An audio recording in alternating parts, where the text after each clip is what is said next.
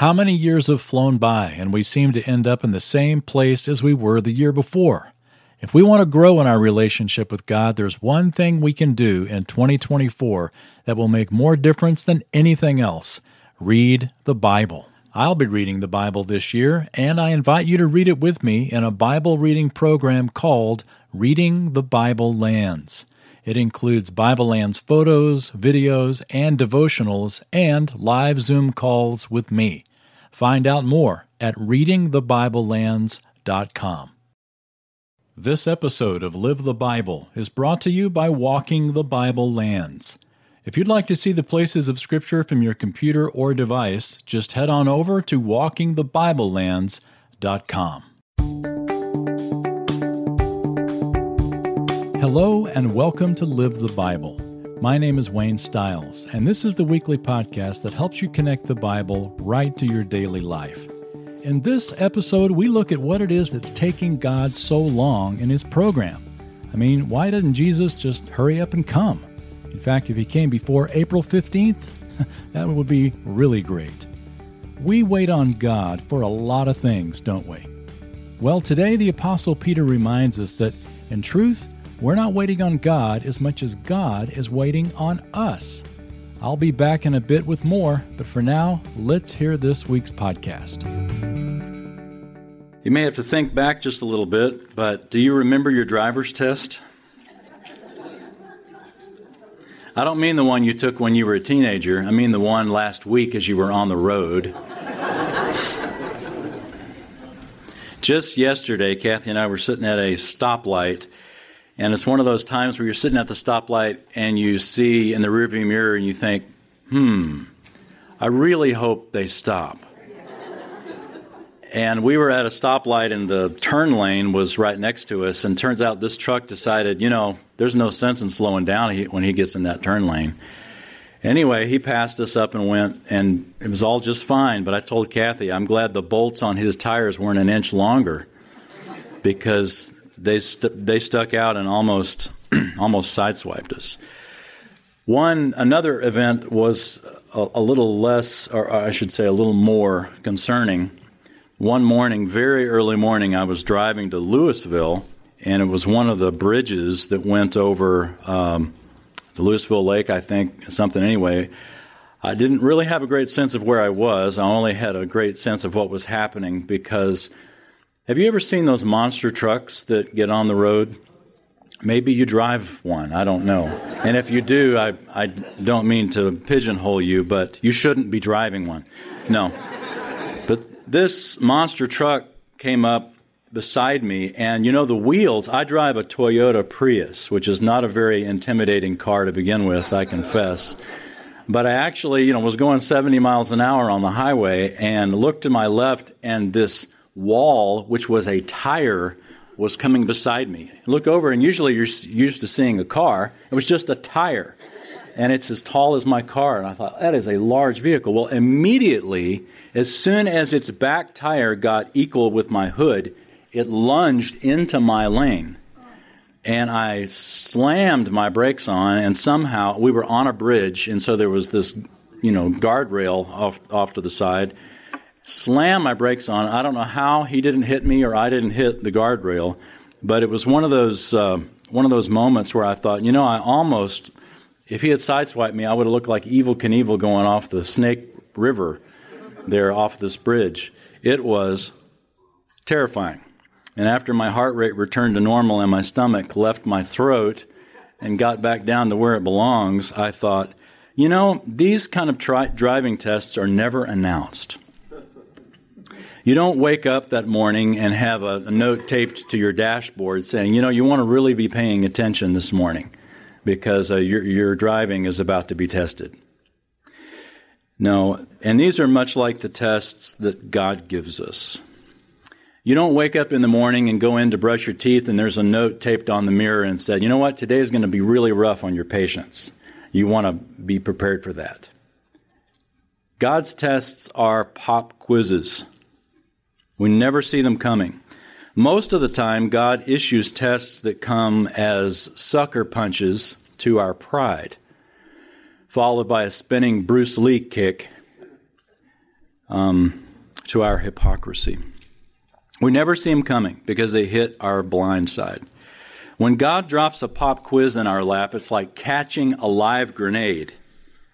You've got about a second and a half to decide how you're going to respond. And in truth, often here's the deal we realize that we have already chosen our response to trials by the preparation we've given prior to them. We don't prepare for the trial at the trial. We prepare for trials before the trial, before the test. And a lot of times in these, we are humbled by what the tests reveal.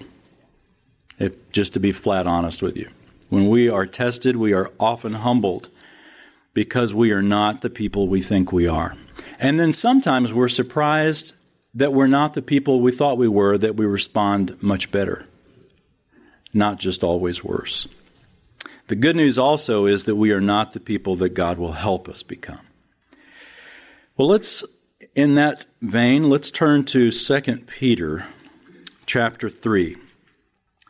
Because becoming the people whom God wants us to become is all part of God's plan, and it is what Peter has been laboring to teach us, really through 1 Peter and 2 Peter, but especially as we've had the last some weeks in 2 Peter. The suffering in our lives, the testing and trials in our lives are to prove what is true in our lives. That is, that we are strong and that we are following Christ. Peter has so far in 2 Peter really emphasized by his own words to say a reminder that his passion has been to remind us. In chapter 1, verse 12, he says, I'll always be ready to remind you of these things, even though you already know them. It's not enough to know it, but to be reminded of the same things over and over. And especially, he gives a great emphasis on the Bible and the Bible's personal place or place of prominence in our spiritual life. And he ends chapter 1 by just holding up the Word of God and saying that it comes from God, it doesn't come from man, and we would do well to pay attention to it, especially in light of all of chapter 2, which we looked at, that focused on the false teachers, because we live in a world that doesn't hold to the Word of God. In fact, will flat out contradict God's Word. And if we aren't comfortable with what God's Word teaches us, then we're going to be in a pickle when someone comes and contradicts it because we won't we will we'll be uncertain as uh, as to how we're to respond. So when we get to chapter 3 now, we're going to see a little bit of repetition, which makes sense if Peter is reminding us of what he of his theme. So let's look together 2 Peter 3 starting in verse 1. This is now, beloved, the second letter I am writing to you, in which I am stirring up your sincere mind by way of reminder that you should remember the words spoken beforehand by the holy prophets and the commandment of the, of the Lord and Savior spoken by your apostles. Peter clearly, in these two verses, he tells us twice is urging us to remember. And, to do, and in order for that to happen, he's giving us some reminders. And once again, he points us to the place that we need to go if we're going to be reminded of the essentials. He says, the words spoken beforehand by the holy prophets, that is, the Old Testament, that you should remember the words spoken by the, the holy prophets as well as the commandment of the Lord and Savior, of Jesus, spoken by the apostles. And so that's a reference to the New Testament. So basically, Peter is saying, pay attention to the Word of God, not just the new and the, the greatest, the, the new gospel message that you've come to be familiar with, but also to the holy prophets of old, because they pointed to it. The Bible is a unified whole. And Peter says that it, it, it, it's, um, it's essential that we stir up our mind to remember these words of the Bible. Once again, he reminds us why. Look at verse 3. He says, Know this first of all, that in the last days mockers will come with their mocking, following after their own lusts, and saying, Where is the promise of his coming? For ever since the fathers fell asleep, all continues just as it was from the beginning of creation. In the last days, Peter says, sometimes people will come up to me and ask, you know, are we in the last days? Or do you think we're in the last days? Or soon will we be in the last days? And in truth, we've been in the last days since the first century. And, and Ironically, it's Peter's own words that told us that. If you look at his great speech in uh, Acts chapter 2 at Pentecost, Peter tells us that in the last days, XYZ will happen. And he is speaking in the present tense. So he's speaking of what, what was true at that time. So we've been in the last days for a couple thousand years now. The last days are a reference to the time of Jesus, not just you know, prophecy in the future. So when, when Peter says that in the last days mockers will come with their mocking, he's saying, as he did in chapter 2, verse 1, false prophets also arose among the people, just as there will be false teachers among you. It was true then, it's still true now. The last days still have these mockers. And then he gives a specific example of, of their mocking. Um, a question Where is the promise of his coming? And you can, you can see the skeptics, even of our age, asking that question. And if it's not that question, it's another question, but it points to the promise. You could, you could underline that. Where is the promise of, and then just fill in the blank. Whether it's his coming, it's is his forgiveness, of his provision, you can fill in the blank with whatever it is God has promised, and yet the circumstances seem to demand that he hasn't kept his promise.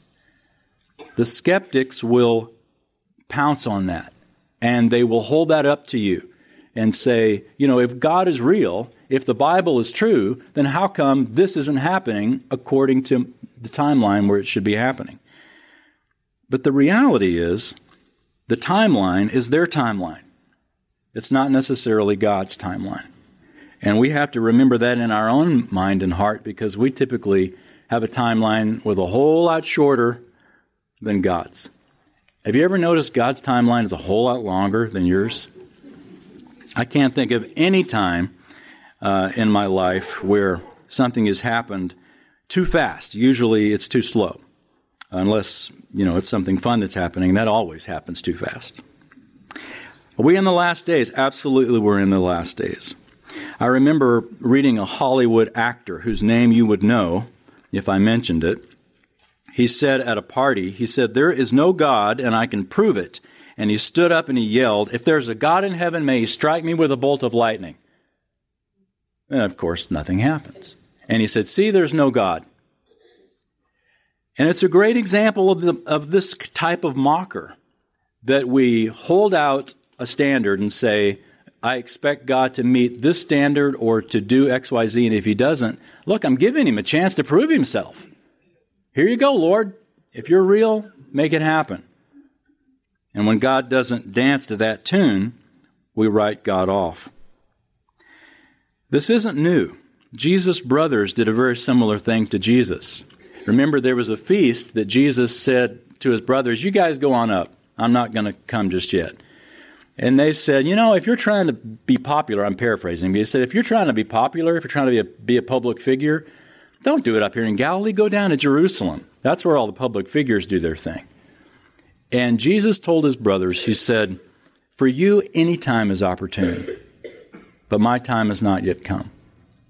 In other words, Jesus says, Now's not the time. For you, any time's good. Now, the sooner the better. But Christ said, My time has not yet come. Similar thing happened with his very first miracle. Remember, they ran out of wine at the wedding, and Mary comes to him and says, They're out of wine. Implication, it's time to get this kingdom thing rolling. Mary knew her Bible. She knew that the Messiah, all the way back to Genesis 49, talks about the abundance of wine and blessing that was going to happen when the Messiah comes. Well, Jesus told Mary as well, My time has not yet come. So we want God to act immediately, and you see this a number of times in Jesus' life, but the reality is he's got his own timeline, and it's according to wisdom, not according to us. I remember way back in, seems way back, I guess from my perspective, it's not that far ago, but back in 2003, when the United States attacked Iraq, um, the next morning there was a news conference to talk about this, and Donald Rumsfeld, the Secretary of Defense, was asked by a reporter about the quote, apparent failure to follow the war plan. Rumsfeld replied, he, he said, I don't believe you have the war plan. I thought, well, that's just what we do with the Lord, isn't it? We'll tell God why He's not following the plan, kind of like, you know, Job told God. And like God told Job, God tells us, I don't believe you have the plan. I've got the plan. And if I were to share the plan with you, like the Lord told Habakkuk, you wouldn't believe it. So, our challenge, even as Christians, we struggle with this. In a fallen world, it's real easy to feel like the wheels are coming off when we look at what's happening when, when our Supreme Court votes on something that is completely immoral. Or when there'll be a new law that's passed that allows XYZ to happen, and the Bible clearly speaks against that. It looks like the wheels are coming off. No, things are, things are rocking along right according to God's plan. That doesn't mean God agrees with it all, but it, but it doesn't, but what happens doesn't necessarily mean that God's out of control. Well, it doesn't mean that He's out of control. We've seen many times throughout history, many times throughout Scripture, that uh, uh, those things occur to test us. Are we going to trust the Lord? As opposed to deciding, like the mockers, where's the promise of his coming? He's not here now in my lifetime, so he must not be coming. Well, who says he's coming in our lifetime? Maybe he's not. Well, Peter gives a good uh, response to this in verse 5. Look at verse 5. He says, When they maintain this, it escapes their notice that by the word of God the heavens existed long ago, and the earth was formed out of water and by water, through which the world at that time was destroyed, being flooded with water. But by his word, the present heavens and earth are being reserved for fire kept for the day of judgment and destruction of ungodly men. So, already in these first seven verses, Peter keeps pointing us back to God's Word. I'm writing you this that you remember the prophets. I'm writing you this that you remember the words of the holy apostles, because the mockers evidently have forgotten. They escapes their notice that by verse 5, the Word of God this happened. And then verse 7 by his word, the present heavens. So the, the earth uh, by God's word was destroyed initially, and the present earth by God's word, Peter says, will be destroyed, not by water in the future, but by fire. Everything hasn't continued the same since the day of creation. This is what the mockers said there in verse 4. It's almost sort of a deistic mindset you know, a deist believes that God created the world and then just kind of sits back in his easy chair and just watches as everything happens. And in some sense, kind of wrings his hands like, oh no, what have I done? But doesn't get involved. Peter's saying God's very much been involved. And he gives one example of the flood. Of course, in chapter 2, he gave a number of examples. He talked about angels, he talked about the flood, he talked about Sodom and Gomorrah, he talked about Lot, Noah, uh, God's been very involved throughout history. He doesn't just observe it, but he he created it and then he guides it along and gives it adjustments according to his sovereign plan as thing goes along as time goes along keep your finger there in first uh, 2 peter 3 and turn back to 1 peter 3 peter mentions this and gives us a nice pivot into where we're about to go 1 peter 3 verse uh, it's hard to say where to start. Let's talk. Let's start in verse 20. It's talking about Jesus, but we'll just start in verse 20. That Jesus preached, verse 20, to those who were once obedient when the patience of God kept waiting in the days of Noah during the construction of the ark in which a few, that is, eight persons, were brought safely through the water.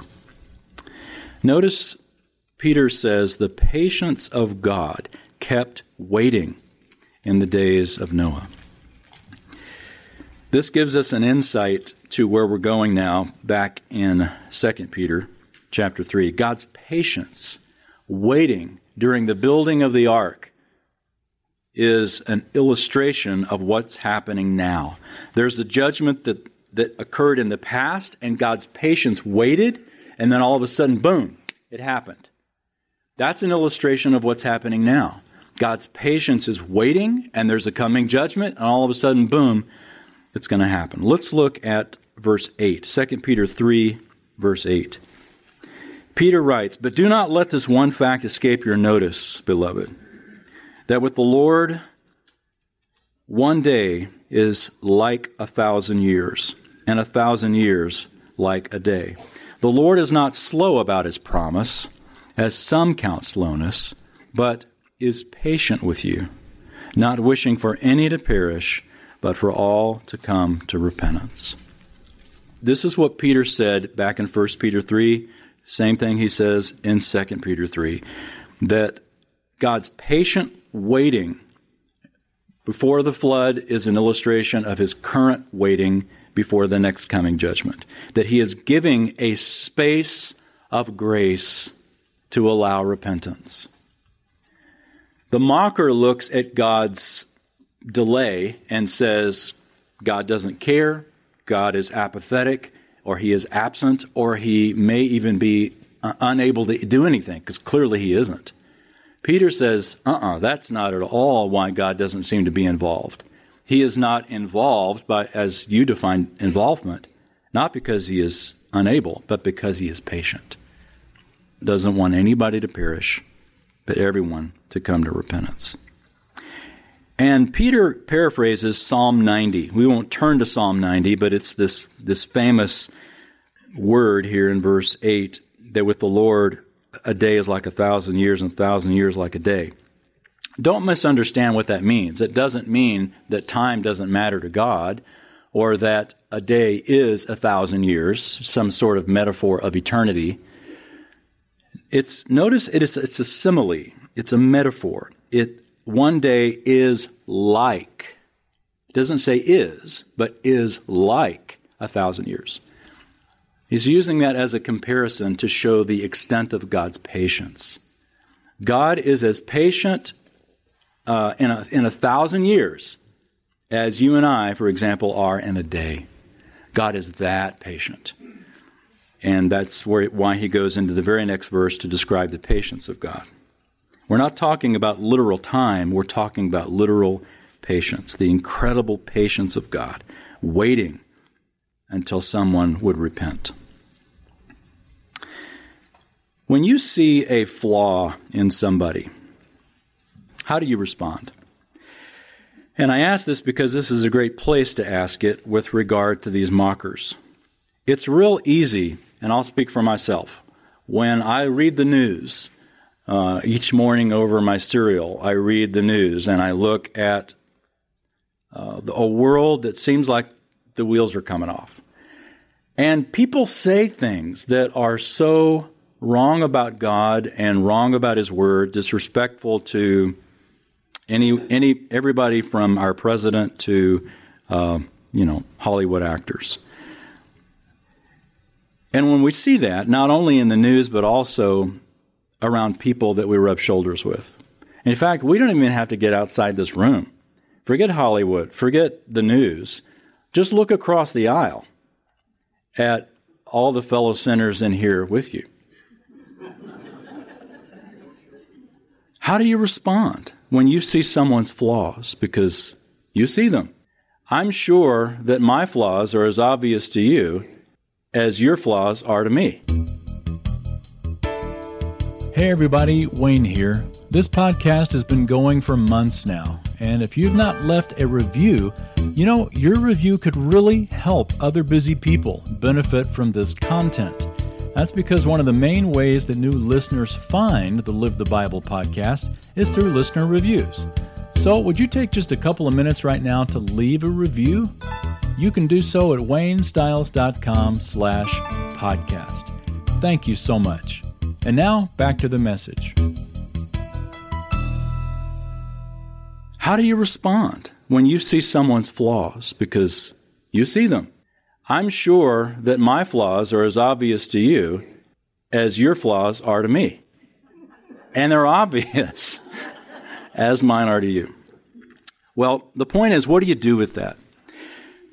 Remember back in Genesis 18 or 19 when God told Abraham, He said, Shall I hide from Abraham what I'm about to do? And then he goes on to say, Sodom and Gomorrah is really bad, and I'm going to go down and see if it's that bad. And if it's that bad, I'm going to deal with it. What does Abraham do? Abraham immediately goes to the Lord in prayer. Says, Well, you wouldn't destroy the righteous along with the wicked, or the wicked along with the righteous, would you? What if there's 50 people? What if there's 40 people? What if there's 30 people? You know, it gets it down to 10. What if there's 10 people? Will you be merciful? And all of that is a great principle to say God took the initiative there with Abraham.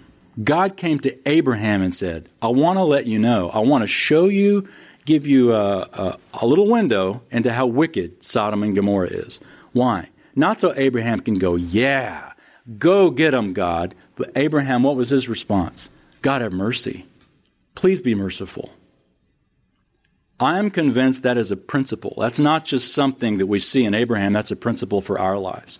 When God shows you in the news, in the class, wherever He shows you uh, someone's flaws, and sometimes He'll give us a window into the truth, doesn't He? It's not so we can sit there and smugly think how great we are and how bad they are. But it is like Abraham so that we can have compassion. Rather than shake our head, bow our head and pray. Say, Lord, please be merciful, just as you were in my life, just as you are in my life. Be merciful. You've shown me a flaw in this person, not so that I can feel better about myself, but so that I can pray. This is the kind of compassion we see in our Lord mirrored here in 2 Peter 3 9. God is patient, not wishing for any to perish, but for all to come to repentance. We need to have that same attitude. That we need not be willing for any to perish, but for all to come to repentance. And when God shows you somebody's need for repentance, that revelation has been given to you and to me, not so that we can feel better about ourselves, but so that we can be moved with compassion to pray that they may that their eyes may be opened and to see the flaw that's apparently hidden. Uh, okay, keep your finger here. Let's do a couple more little flips. Look back to Genesis chapter 15. This is a principle, it's not a New Testament principle. Genesis 15, we see it very, very, very clearly. Genesis 15, look at verse 15. 15, 15. The Lord's talking to Abraham, reiterating the great covenant or promise that God gave to Abraham, and he adds on to it a little more revelation that Abraham didn't know about back in chapter 12 when it was first given. Genesis 15, 15, the Lord tells Abraham, As for you, you shall go to your fathers in peace. You'll be buried at a good old age.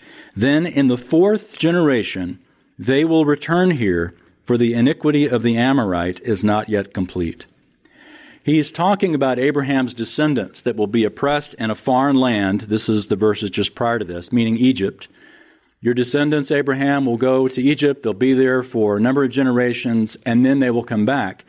But the Lord says one of the reasons that there's going to be a delay is because the iniquity of the Amorite is not yet complete.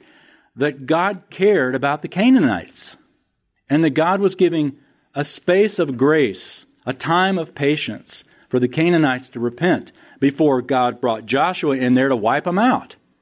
And even when God brought Joshua in there, there were miracles that occurred beforehand that, that the news went ahead that there were some Canaanites, like Rahab, that said, Whoa, I repent. I want to follow this God. So God gave a space of grace even back then. He's done this all along through history, and it's what He's doing now. The reason that God has not gotten involved and taken his thumb and just squashed all the evil people in the world is because he wants all of them, like he did for us, to repent and to come to know the Lord and Savior Jesus Christ. Flip forward now to Romans chapter 2. Let's look at another verse. Romans chapter 2. Romans 2, starting in verse 4. Romans 2 4. Paul writes, Or do you think lightly of the riches of his kindness and tolerance and patience, not knowing that the kindness of God leads you to repentance?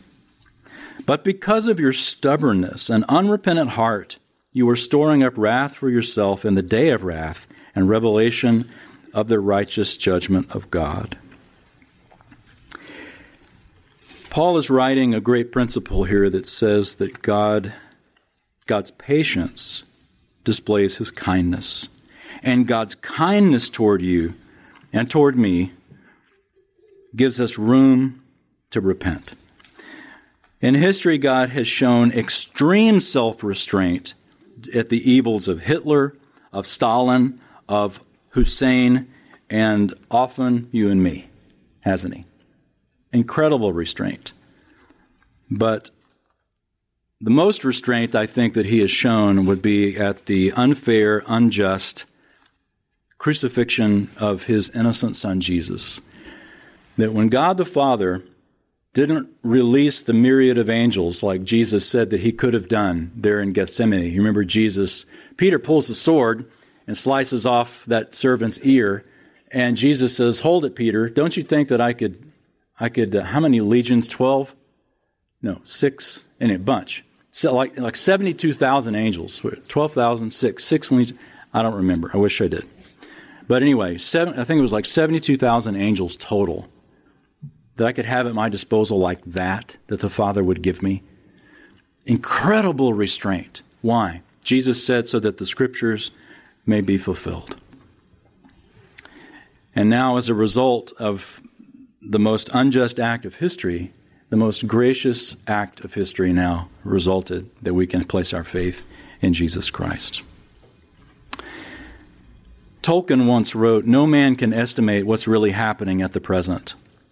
All we do know, and that to a large extent by direct experience, is that evil labors with vast power and perpetual success in vain, preparing always only the soil for unexpected good to sprout in. See, God's not powerless against evil at all. He's simply patient, and He is tolerating it for a greater good, that is, that people might come to repentance. Millions and millions in the last uh, decade, I believe. I'm trying to remember the source. I wish I had it at my fingertips. Um, of Muslims have come to Jesus Christ. This is one of the reasons that God patiently waits and tolerates, is because at the same time that evil occurs in our world, there are millions of people coming to know Jesus Christ who will not face a Christless eternity. We'll turn back to 2 Peter. Let's continue in verse 11. 2 Peter 3:11. We're just going to borrow a verse from next time and uh, try to wrap it up here.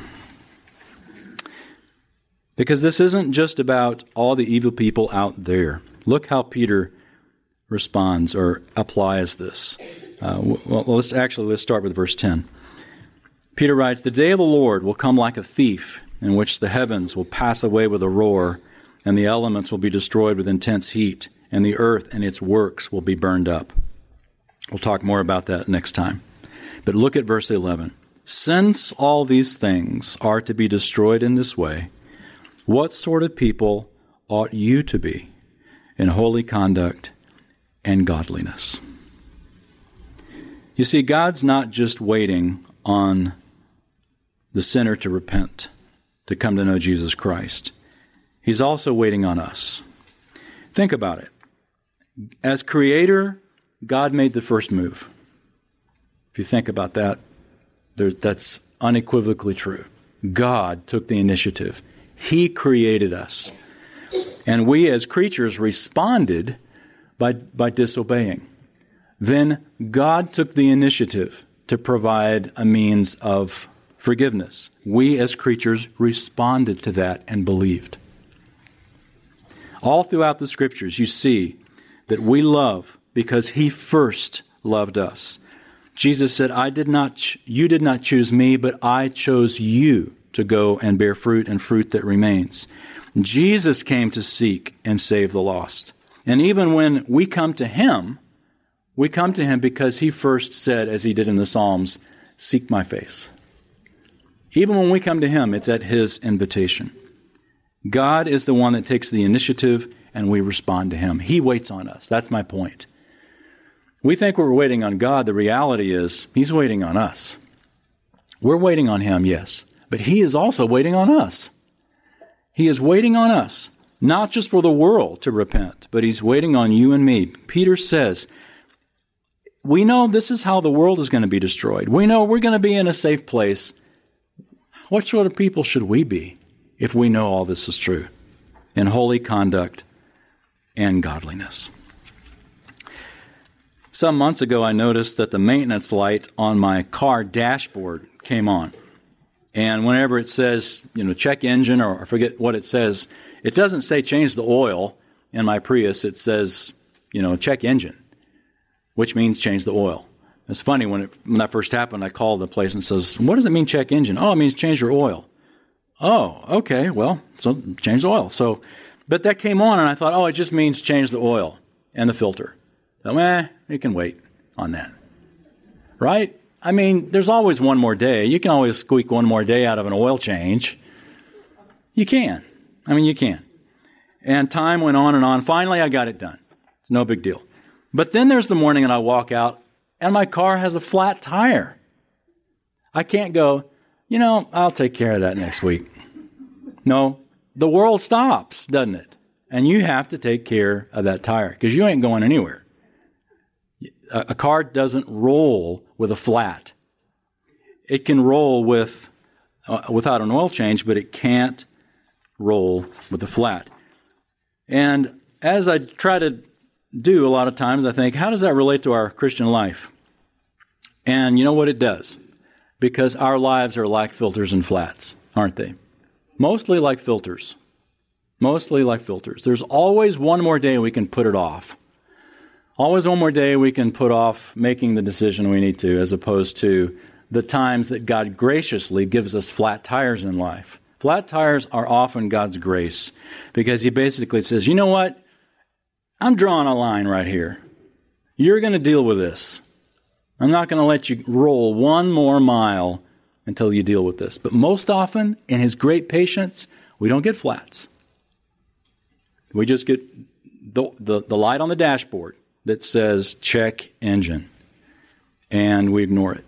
Think, ah, yeah, I'll do that. Yep, I'll do that. The reality is, uh, it often takes a flat tire. I like how Joe Dallas puts it. He writes God gives you room to take care of the problem before the problem overwhelms you. If you've been given space to repent, you'll do one of two things. You'll either use it wisely by taking action while you can, or you'll make the common mistake of mistaking space for repentance as permission to continue. With that in mind, let me toss you and me a few questions, and I've written them down and I've worded them very carefully. So just listen. You're welcome to zip your Bible up now if you'd like. Make all the zipping sounds you'd like. And just listen to these questions very carefully. Is there some specific area where Jesus has been knocking at the door, but you keep it dead bolted? Is there something God is asking you to release to Him that you're refusing to let go of? Some act of obedience or trusting God seems to be too much to ask. Some dream or desire that's so strong it overshadows what might be God's desire for you. Are you afraid that God's will may not be your will? Or that somehow what He wants for you pales in comparison for what you want. Just think of one warning light you see now in your life that maybe you've habitually ignored. Imagine now how you would feel if the worst possible news occurred in that area. Think of the fallout that would follow. Think of some specifics. how would you feel if that happened? One truth we would all feel is if we failed in this particular way, or if we had a flat in that particular area, we would give anything to go back and to change that filter. Through the gift of perspective, we have been given that opportunity, haven't we? That God's warnings comes because he loves us and he is patient with us, wanting us to come to repentance. Well, it's 12 o'clock. Let's pray. Thank you, Father, that you, like a father, urge us to walk in obedience. Not because you demand control as much as you long for our success. You want to see us succeed. You want to see us walk the Christian life in a way that honors you and is a blessing to us and others. Thank you that you don't stand like a parent with arms folded, glaring at us, but instead you stand with arms outstretched, waiting to embrace us. Thank you that this gap of time that we're in reflects your grace, a grace to a world that desperately needs Jesus Christ. And help our reaction to be, as we live in and among the world, rather than self righteous condemnation, to have compassion. And toward not just the world, but toward those around us as well in our own hearts, would you give us that, that spur, that, that emphasis, that encouragement of grace to come to you and to quit ignoring the warning light and to, um, to ask you what it takes for the step of change. Father, help us to consider the joy we would have if we surrender the life we want and instead embrace the life that you want to give us. And we pray in Jesus' name. Amen. Thank you for joining me for this episode of Live the Bible. Our God is so gracious, isn't He? He waits and He waits and He waits for us because He loves us so much. All of the time that God has given us is not permission to continue walking in rebellion, but it's time given to us by His grace that we may turn and follow Him more closely. Let's do that this week, shall we? Next week, we complete the book of 2 Peter with some great insight from the Apostle on how to keep growing in our walk with God the rest of our lives. We're calling the message Growing, Growing, Gone. That's next. Until then, Live the Bible.